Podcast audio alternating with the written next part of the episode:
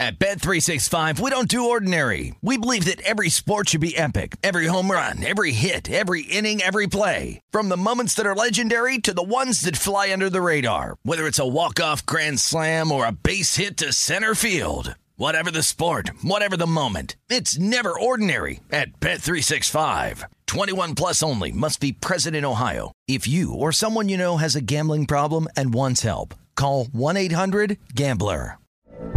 From BBC Radio 4, Britain's biggest paranormal podcast is going on a road trip. I thought in that moment, oh my God, we've summoned something from this board. This is Uncanny USA. He says, Somebody's in the house, and I screamed. Listen to Uncanny USA wherever you get your BBC podcasts, if you dare.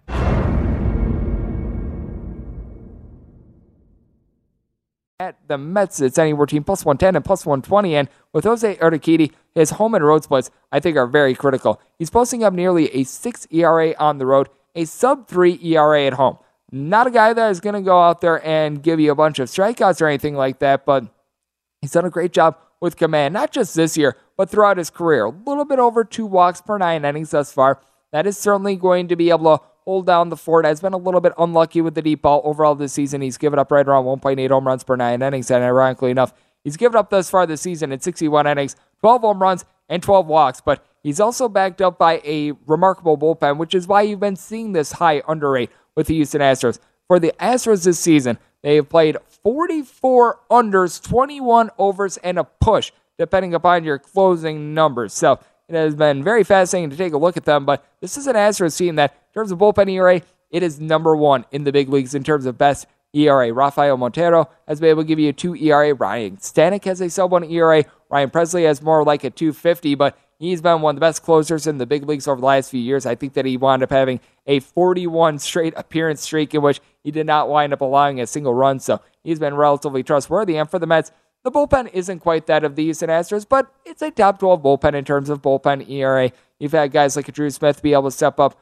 for this team. You need to get a little bit more out of guys like Adam Ottavino and company, but he wound up getting used up yesterday in that win against Miami Marlins. So you don't need to worry about that. And then you take a look at what you're able to get out of Trevor Williams. He's been able to do a better job when he has been in a relief role rather than when he's been as a starter. But that said, he's been able to do a nice job being able to have a little bit of command. He does wind up having a little bit worse of an ERA whenever he's on the road rather than when he's been at home. But by and large, has been able to do a relatively solid job of being able to just deliver right around four or five innings. And that is something to watch with Trevor Williams because he has been utilized out of the bullpen seven times. He's been a starter five times. As a result, he's sort of been ping, pinballing back and forth as to whether or not he's going to be a starter, whether he's going to be a bullpen guy, which is why he's not fully stretched out. So I'd be surprised to really see him go north of five innings. And this is a Mets team that they actually do lead the big leagues in terms of batting average and on base percentage. Pete Alonso last season, he wound up leading the big leagues in terms of home runs hit on the road. He's currently towards the top of the National League with his 19 home runs thus far this season. Eduardo Escobar has really been the most dead bat on the normal starting, I guess you call it, lineup. He actually wound up hitting for a cycle about two weeks ago against the San Diego Padres. You've had Starling Marte do a solid job of being able to reach base for this team. So, got a lot of bats have been able to do a solid job. And for the Houston Astros, you still have Jose Altuve sitting right around 275, double digit amount of homers. It's been a remarkable year for Yordan Alvarez, 19 home runs. He's sitting above 300 as well. So I do think that you are going to see both of these guys wind up giving up a little bit, but both of these bullpens have been relatively solid. I think that the nine is a little bit too high here. So I think we're going to see yet another Astros under. And with the Astros, with the way that Urquidy has been able to pitch at home, I'm willing to lay it with them. I'm actually willing to lay up to a minus 145 with the Houston Astros. And coming up next, we're going to turn our attention a little bit to the hardwood as the NBA draft is going to be coming up within the next few days. And Scott Reichel does a great job with the NBA Gambling Podcast over there at the Sports Ba- Sports Gambling Podcast Network. He's going to be joining me next right here on VSIN, Esports Betting Network.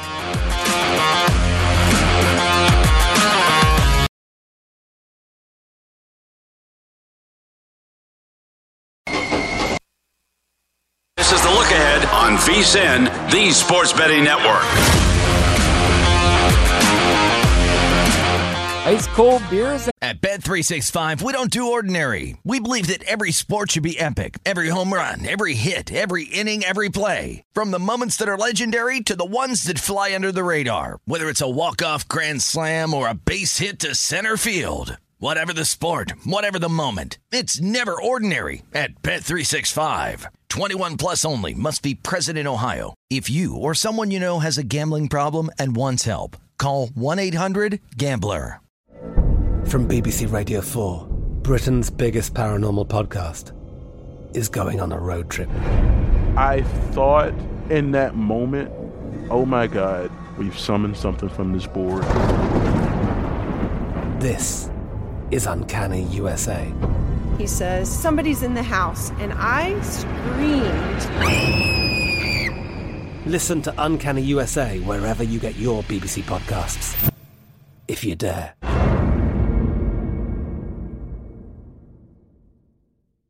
Cold Hard Cash. Join in on the pitch with the Heineken 2020 Soccer Prediction Challenge.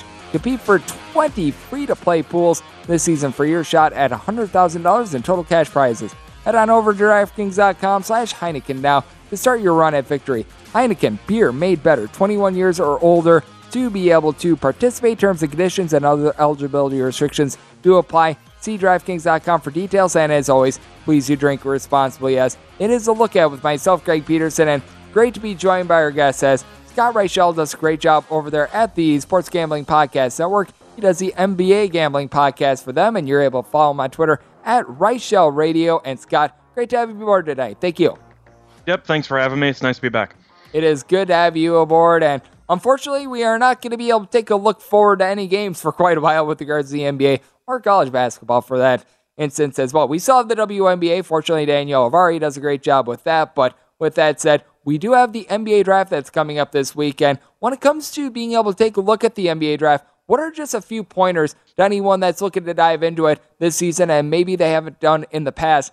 What would you just tell them? Because I think that more important than just looking at things like a whole bunch of game tape and trying to memorize every single stat that a guy winds up having and trying to spit that out, I think that it's much easier than winding up doing like 100 hours of scouting. Well, especially considering the fact that everybody in the NBA draft is significantly younger because a lot of people either oh. go one and done nowadays or go straight from the G League now. So you're looking at a spot where most teams tend to draft on potential nowadays, but I do believe that the most important advice I would give keep an eye on where you get your information because there's a lot of information out there and you're not exactly sure how much of it is reliable because I'm sure you've heard a lot of terms in the NFL draft regarding smoke screens, and you're not exactly sure of what's true, what's a false rumor, and everything like that. I know, for example, Banchero picked up a ton of line movement today to be the first overall pick. I'm not sure how reliable that is, but there's a lot of steam. You're going to see that more frequently as the draft gets closer. My main advice, the one thing that people cannot really lie about, is which prospects have actual workouts with which team. You can't guarantee how the workout's going to go, but the fact that prospects are being scouted and they can be confirmed to be in the building and that they have actual teams looking at them, I do think you can pick up some value if you are able to find some prices and maybe read between the lines on if they like a prospect to bring him back for several workouts, etc. So when it comes to trying to find information that's reliable, I tend to rely mostly on which teams are actually working out which players and how often they work out for that specific team.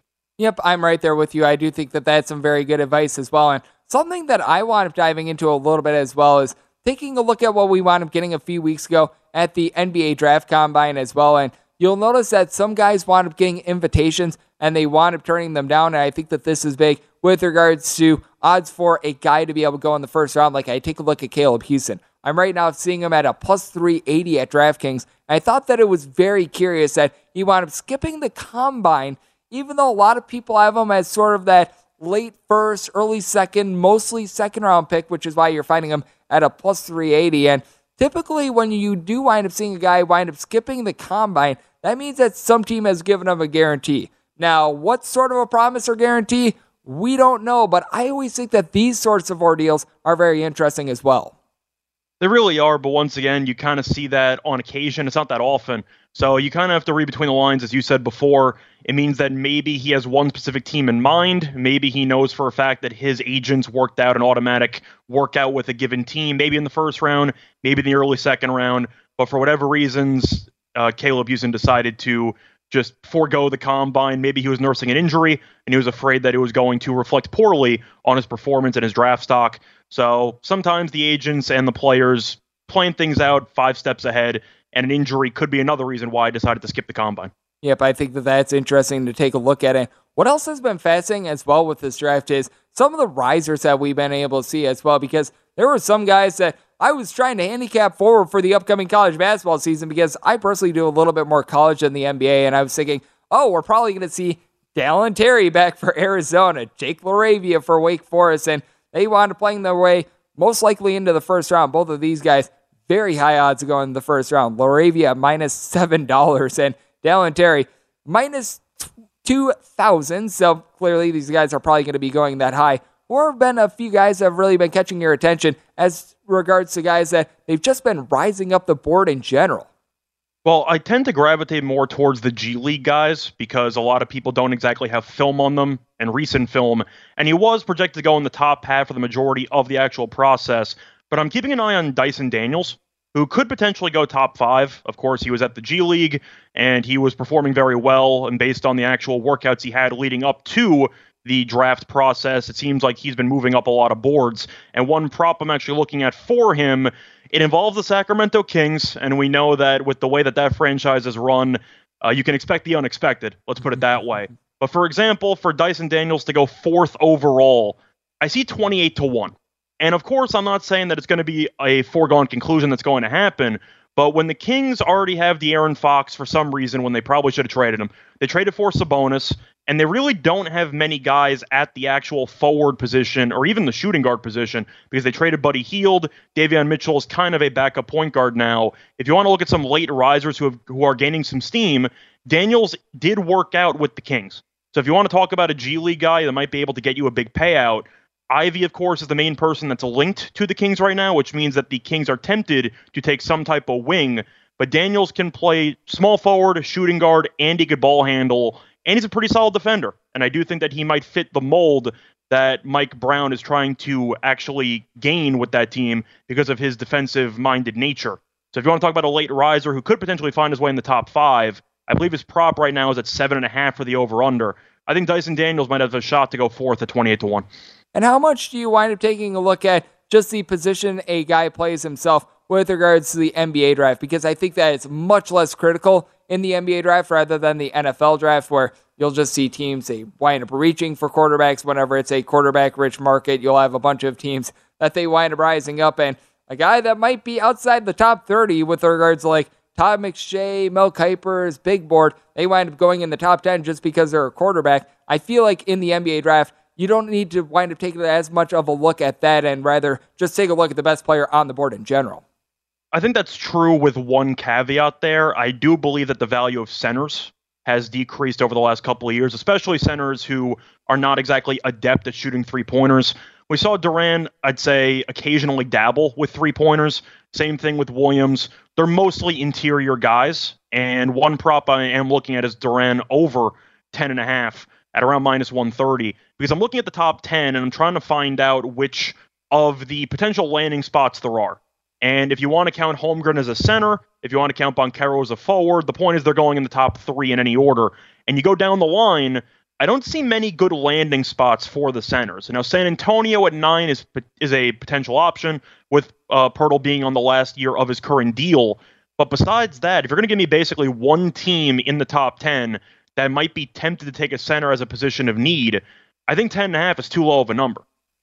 Yeah, I do think that that's interesting to be able to take a look at because – to your point, if you're a little bit of a big man and you're able to have versatility, like Chet Holmgren, for instance, there are a lot of people that love Chet Holmgren. A center that doesn't wind up shooting threes, really can't go beyond the free throw line. That's something that is a little bit of an issue in this day and age in the NBA. And when it comes to just guys in general that you're gauging, I take a look at one intriguing guy in Pat Baldwin Jr. right now. His odds to be able to go in the first round, that is at a plus 150. And for anyone that winds up taking a look at like recruiting, things like this, this guy was a top five recruit in the class of 2021, goes to UW Milwaukee, gets hurt, plays for his father, shoots 27% from three point range in the Horizon League. This guy's stock has been the equivalent of the basketball version of Enron, and I think that it's very, very appropriate that it's at a plus 150. He has completely slid down the board. I don't even think that there's value at plus 150. Is there someone that stands out to you just like it does for me for Pat Baldwin Jr. that they just have completely slid down the board and you just see no value in them? Well, when it comes to the overall players that have been pretty high up there, I'm not going to say he's going to fall off of the first round or anything like that, but I do think that Mathurin's a bit overvalued. If you want to talk about some guys that could potentially slide, potentially out of the top 10, Mathurin was a very solid prospect at Arizona, but there's a lot of very talented wings and some that can actually play a little bit of a hybrid shooting guard with a small forward attachment there. Out of the first round, of course, it's not going to be the case. But if you want to talk about some people that are potentially falling, I feel like people are just penciling Mathurin in to be a guaranteed top five, top six pick because his prop right now is at six and a half. I don't really see it. There's some, I'd say, steam of him going to Detroit, but once again, there's a ton of wings and a lot of competition. And if there are some players that might work out better than Mathurin did, I do think he could potentially slide. Now, once again, you're talking about guys who might fall out of the first round. I agree with you. I think Baldwin Jr. will not go in the first round. But when it comes to people that I've been noticing that people might have been cooling off on or that the steam might have been a little bit too hot with to begin with, I think Mathurin's automatically being penciled in as being this top five guy. And I think there's a chance he could potentially find himself towards either the back half of the top 10 or even out of the top 10. Yep, I'm right there with you. Mathurin currently is over under at six and a half. And Scott, was great to be able to get you aboard tonight. NBA draft is going to be fun and was great to have you aboard. Thank you.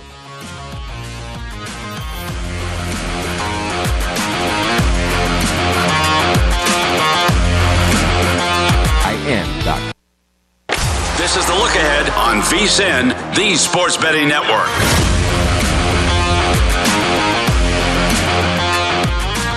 It is a look at right here on VSIN, the Sports Betting Network.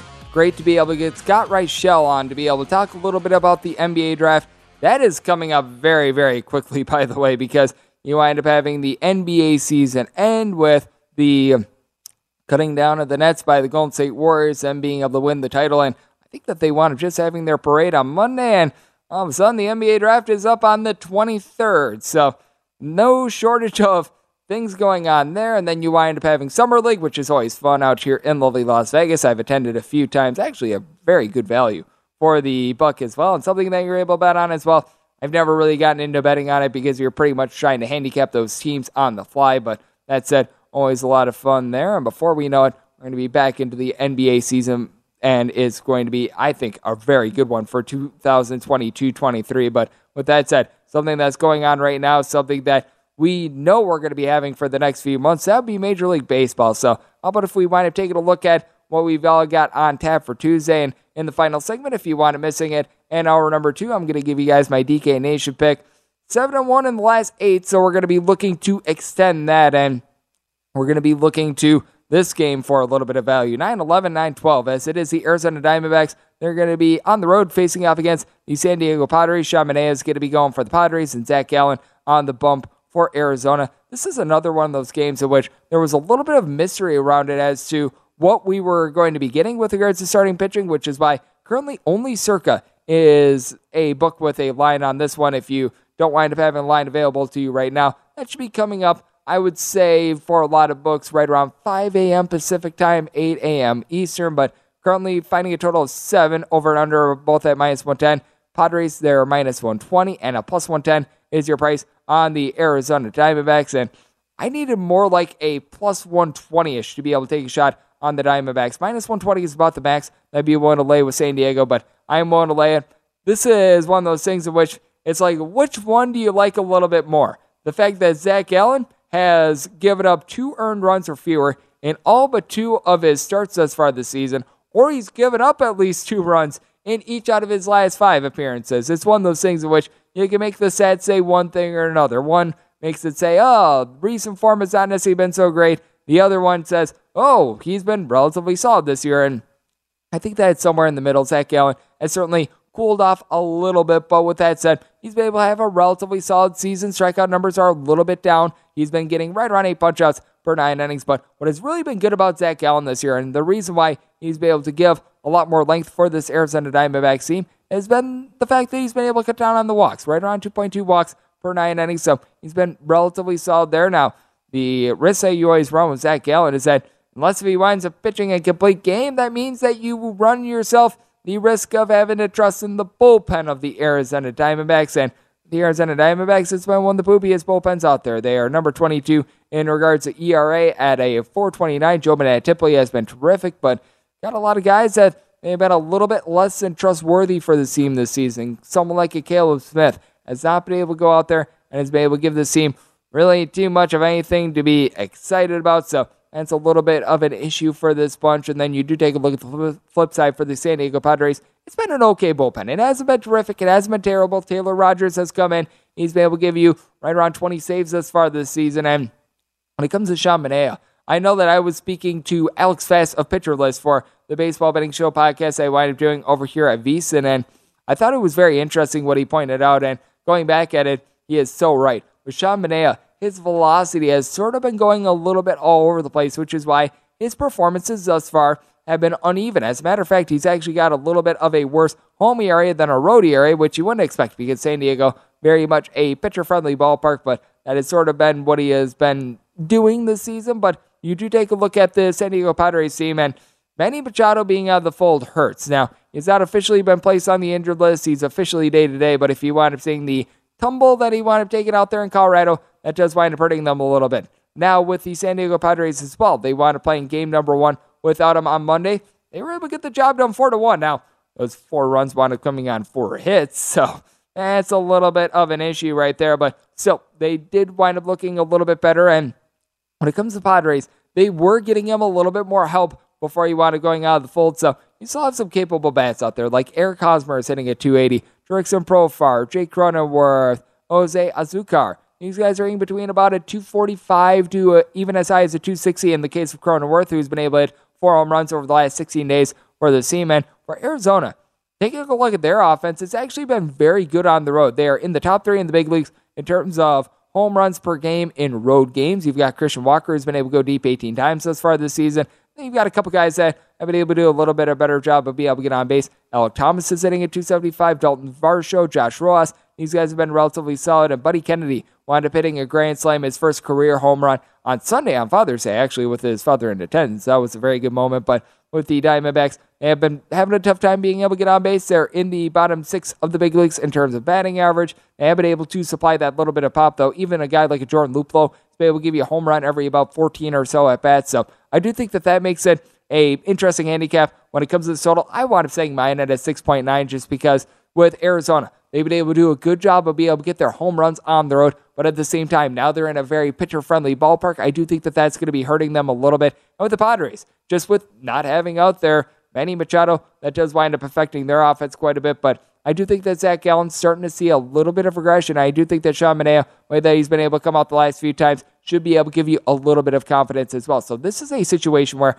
I take a look at the official or the initial line of seven that we're seeing at circa. I like it under. And with the Padres, them at a minus 120, I'd be willing to lay that number as well. Would be willing to lay up to a minus 122. And another game out there in the National League that catches my eye. How about if we wind up going with 905, 906? Chicago Cubs, they're going to be on the road. They're going to be facing off against the Pittsburgh Pirates as Roansy Contreras is going to be getting the start for Pittsburgh. And you've got Matthew Swarmer, who is going to be getting the start for the Cubs. The Cubs opened up right around a plus 110 underdog. This is shot up by as much as 30 cents in some spots. The Pirates, you're finding them anywhere between about a minus 142 to a minus 152. And with the Cubs, going to be getting them anywhere between a plus 130 to a plus 140. To on this game, it opened up at 8.5. We're seeing a smattering of 8.5s and 9s. So you want to be shopping around accordingly. If you like the over, you probably want an 8.5. If You like the under, you probably want a 9. But I feel like this has been too much of a line move. The Pirates at DraftKings opened up right around about a minus 130 ish. And this has just been steamed to high noon at this point. Roansy Contreras has been able to do a relatively solid job for the Chicago Cubs team. He's providing right around a 3 4 ish ERA, and at home he has been darn near unhittable. And for Mr. Swarmer, You may recall he was the pitcher that wound up going up against the New York Yankees and wound up allowing six solo home runs in five innings. So that was not too terrific. Good news is his rate of over four home runs per nine innings, I anticipate it going down, and he's got some good swing and miss stuff. He's been able to get a little bit over eight strikeouts per nine innings. I mean, the deep balls they he wound up giving up against the Yankees, not too terrific, but, well, the Pittsburgh Pirates, they don't have the same bats that the New York Yankees do. So that should be able to help him out a little bit. He's just been a victim of having to face off against some really good teams to begin his career, and I do think that there's going to be some positive progression. We were talking about this in hour number two with our guest Jason Weingart, and he's got a little bit of a position on Oneil Cruz to be a win Rookie of the Year, and he wound up making his major league debut on Monday, and he wound up getting four RBI, which is terrific. But I also think that it's a big reason why we wound up seeing this big giant steam move on the Pittsburgh Pirates. Let me put it to you this simply: How many times do we wind up seeing the Pittsburgh Pirates as right around a minus 150 favorite. And this is not the Andrew McCutchen led Pittsburgh Pirates that were actually making the Pirates in like 2016. So we're going to take that out of it as well. Not very often. And with the Cubs, you have guys that are able to get on base. Willson Contreras, Patrick Wisdom, both of these guys have able to hit for 12 home runs. Wisdom has been striking out in like 43% of his at bats. He's he's on base to strike out 200 times this season. It's not great there, but Willson Contreras right around at 375 on base. Rafael Ortega has been able to keep the line moving with a 350 on base. Bottom of the lineup, guys like Alfonso Rivas, Jason Heyward, these guys have been relatively brutal, but you still do have a few other guys that are able to get on base, like even a Nico Hoerner. So these guys have been able to do a solid job of being able to give you some good contact, being able to keep the line moving. Christopher Morel, since he got called up from the minor leagues, has been good, and both of these bullpens not necessarily trustworthy. For the Cubs, it has really worked hard on them. Guys like Scott Effross, along with along with Rowan Wick, who want to be beginning the season relatively solid.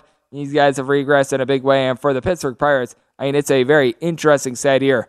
All but five of their wins have come out of the bullpen this year, and currently, in terms of bullpen ERA, they are ranked 18th with a 4.14 ERA. So that has been something that's been very fascinating to take a look at. But I mean, really, none of these bullpens have necessarily been too trustworthy. David Bednar has been able to do a solid job, but Anthony Banda, along with Chris Stratton, they both have north of a 5 ERA. Heath Hembree has been absolutely terrible for the team as well. So I do think that now that we've got north of a plus 130 on the Chicago Cubs, you all of a sudden have a little bit of value on them. On the opening number of more like a minus 130 with the Pittsburgh Pirates, I would have been lay- willing to lay it. Now that we're getting up north of a minus 150, I think that the value has dried out, and I did wind up setting my total at 8.6. So at an 8.5, I still think that there's value on the over. You're starting to get that 9, though, now you'd be starting to take a look at an under. And in the final segment, here on the look at, I'm going to be taking a look at my DK Nation pick for Tuesday and just given what I like in general on the board for this Tuesday. That is coming up next right here on VSIN, the Sports Betting Network. At Bet365, we don't do ordinary. We believe that every sport should be epic. Every home run, every hit, every inning, every play. From the moments that are legendary to the ones that fly under the radar. See for yourself when you sign up today and get $150 in bonus bets when you bet just $5. Whatever the sport, whatever the moment, it's never ordinary at Bet365. 21 plus only must be present in Ohio. If you or someone you know has a gambling problem and wants help, call 1-800-GAMBLER. Terms and conditions apply. I'm Katya Adler, host of The Global Story. Over the last 25 years, I've covered conflicts in the Middle East, political and economic crises in Europe, drug cartels in Mexico. Now I'm covering the stories behind the news all over the world in conversation with those who break it. Join me Monday to Friday to find out what's happening, why, and what it all means. Follow The Global Story from the BBC wherever you listen to podcasts.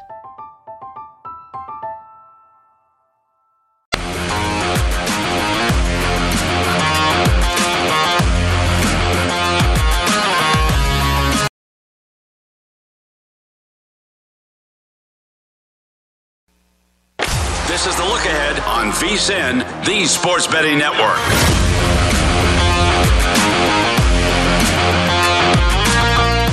The VSIN Summer Special is here for just $19. You get everything VSIN has to offer from now until the end of July. Sign up today and you'll be able to get VSIN's daily best bets, including Adam Burke's out there on the MLB circuit, including a little bit of NFL preseason coverage with this as well. Premium articles are coming out for golf, UFC, USFL, and NASCAR. And if you want the full VSIN experience, which includes daily best bet emails, every single edition of Point Spread Weekly, our betting tools, including the betting splits that we wind up having, and live video streaming. The cost is just $19 to be a subscriber now through July 31st. You're able to sign up now at vsin.com slash summer as it is the final segment of the look at with myself, Greg Peterson. If you're listening to me live, well, congratulations. You get another three hours of Greg Peterson. I don't know whether to say you're welcome or to say I am sorry, but with that said, you do have another three hours of myself. And if you're listening to a replay at 4 a.m. Pacific time, 7 a.m. Eastern, it's going to be Follow the Money.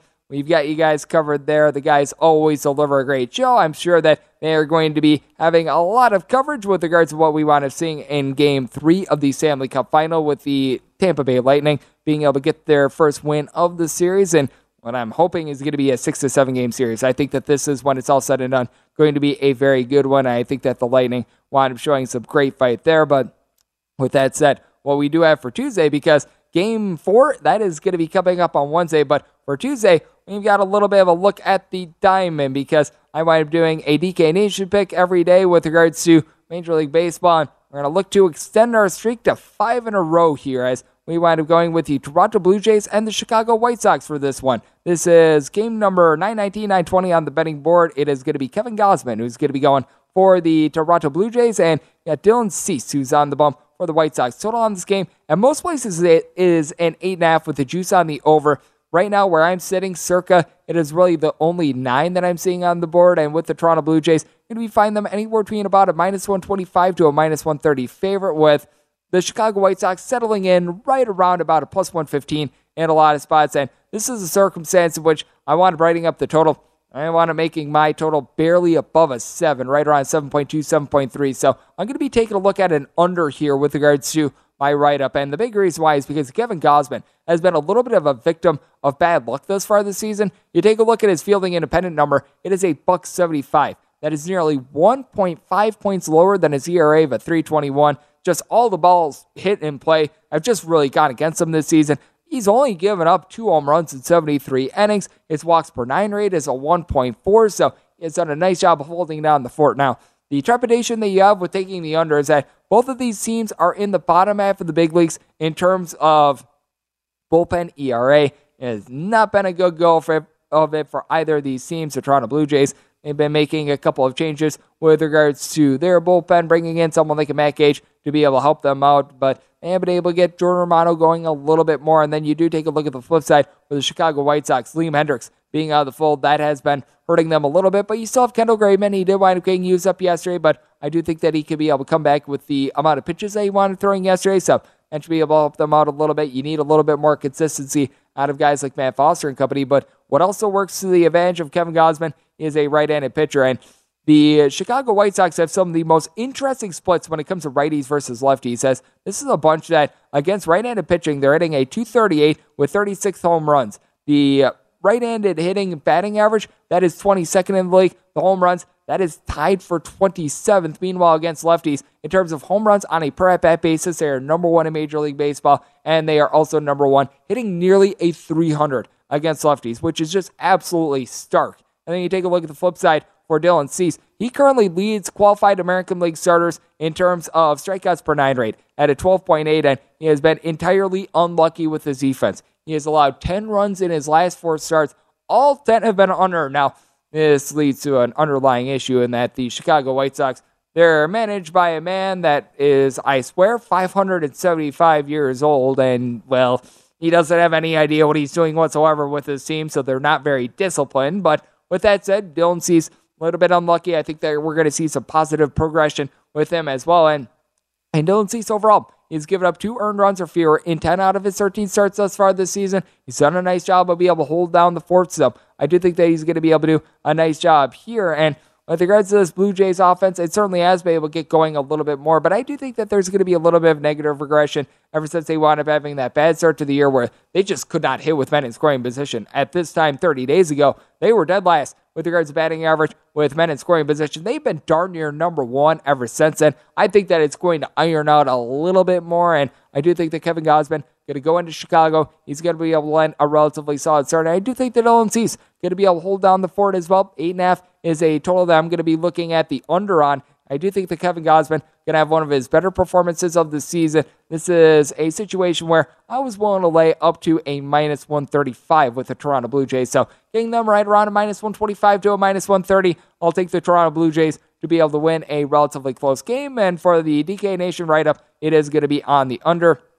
Another game that I really haven't hit thus far, and this is going to be, I believe, the earliest game that we're going to be seeing on Tuesday. That would be the Dodgers and the Cincinnati Reds. In the words of Bill Belichick, we are on a Cincinnati as Tyler Mahle is going to be going for the Reds. Tony Gonsolin is going to be going for the Dodgers. This is at the top of the betting board, 901, 902. And with the Dodgers, you're finding them anywhere between a minus 185 to a minus 190 favorite, and anywhere between about a plus 160 to a plus 175 is your price on the Reds with a total of 9.5 with that under and the over anywhere between minus 105 and minus 115. So shop around on the juice there. But I know that Jason Weingarten, who does a great job with the World of Weingarten podcast with this network, and he joined me in hour number two. Already fired on this one, and I'm with him on Tony Gonsolin being an absolute stud for the team. He's got a sub two ERA, and he really wasn't able to lend a lot of length the first few seasons in which he up getting called up to the big leagues.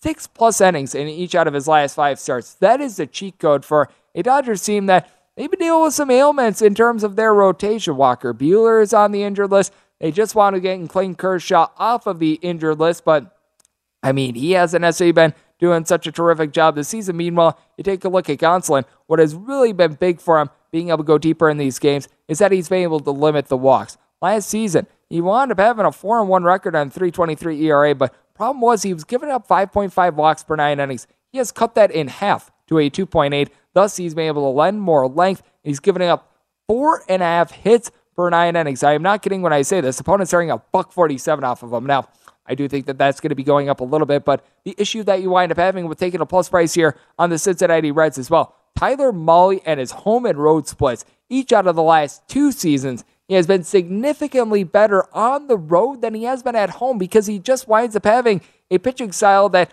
lends to him giving up a lot of hard contact at home. Dating back to the beginning of last season, he's giving up right around 1.8 to 1.9 home runs per nine innings at home. That is a big, giant issue for him. He is able to get lots of swings and misses, 10.5 strikeouts per nine innings each of the last two seasons, but he's rocking a 446 ERA because he does wind up giving up the deep ball, and command is not necessarily there for him as well. 3.6 walks per nine innings, just a completely different pitcher home to road. So that's an issue. And you know what else is an issue for the Cincinnati Reds? Out of 30 teams in the major leagues, guess where they rank in terms of bullpen ERA?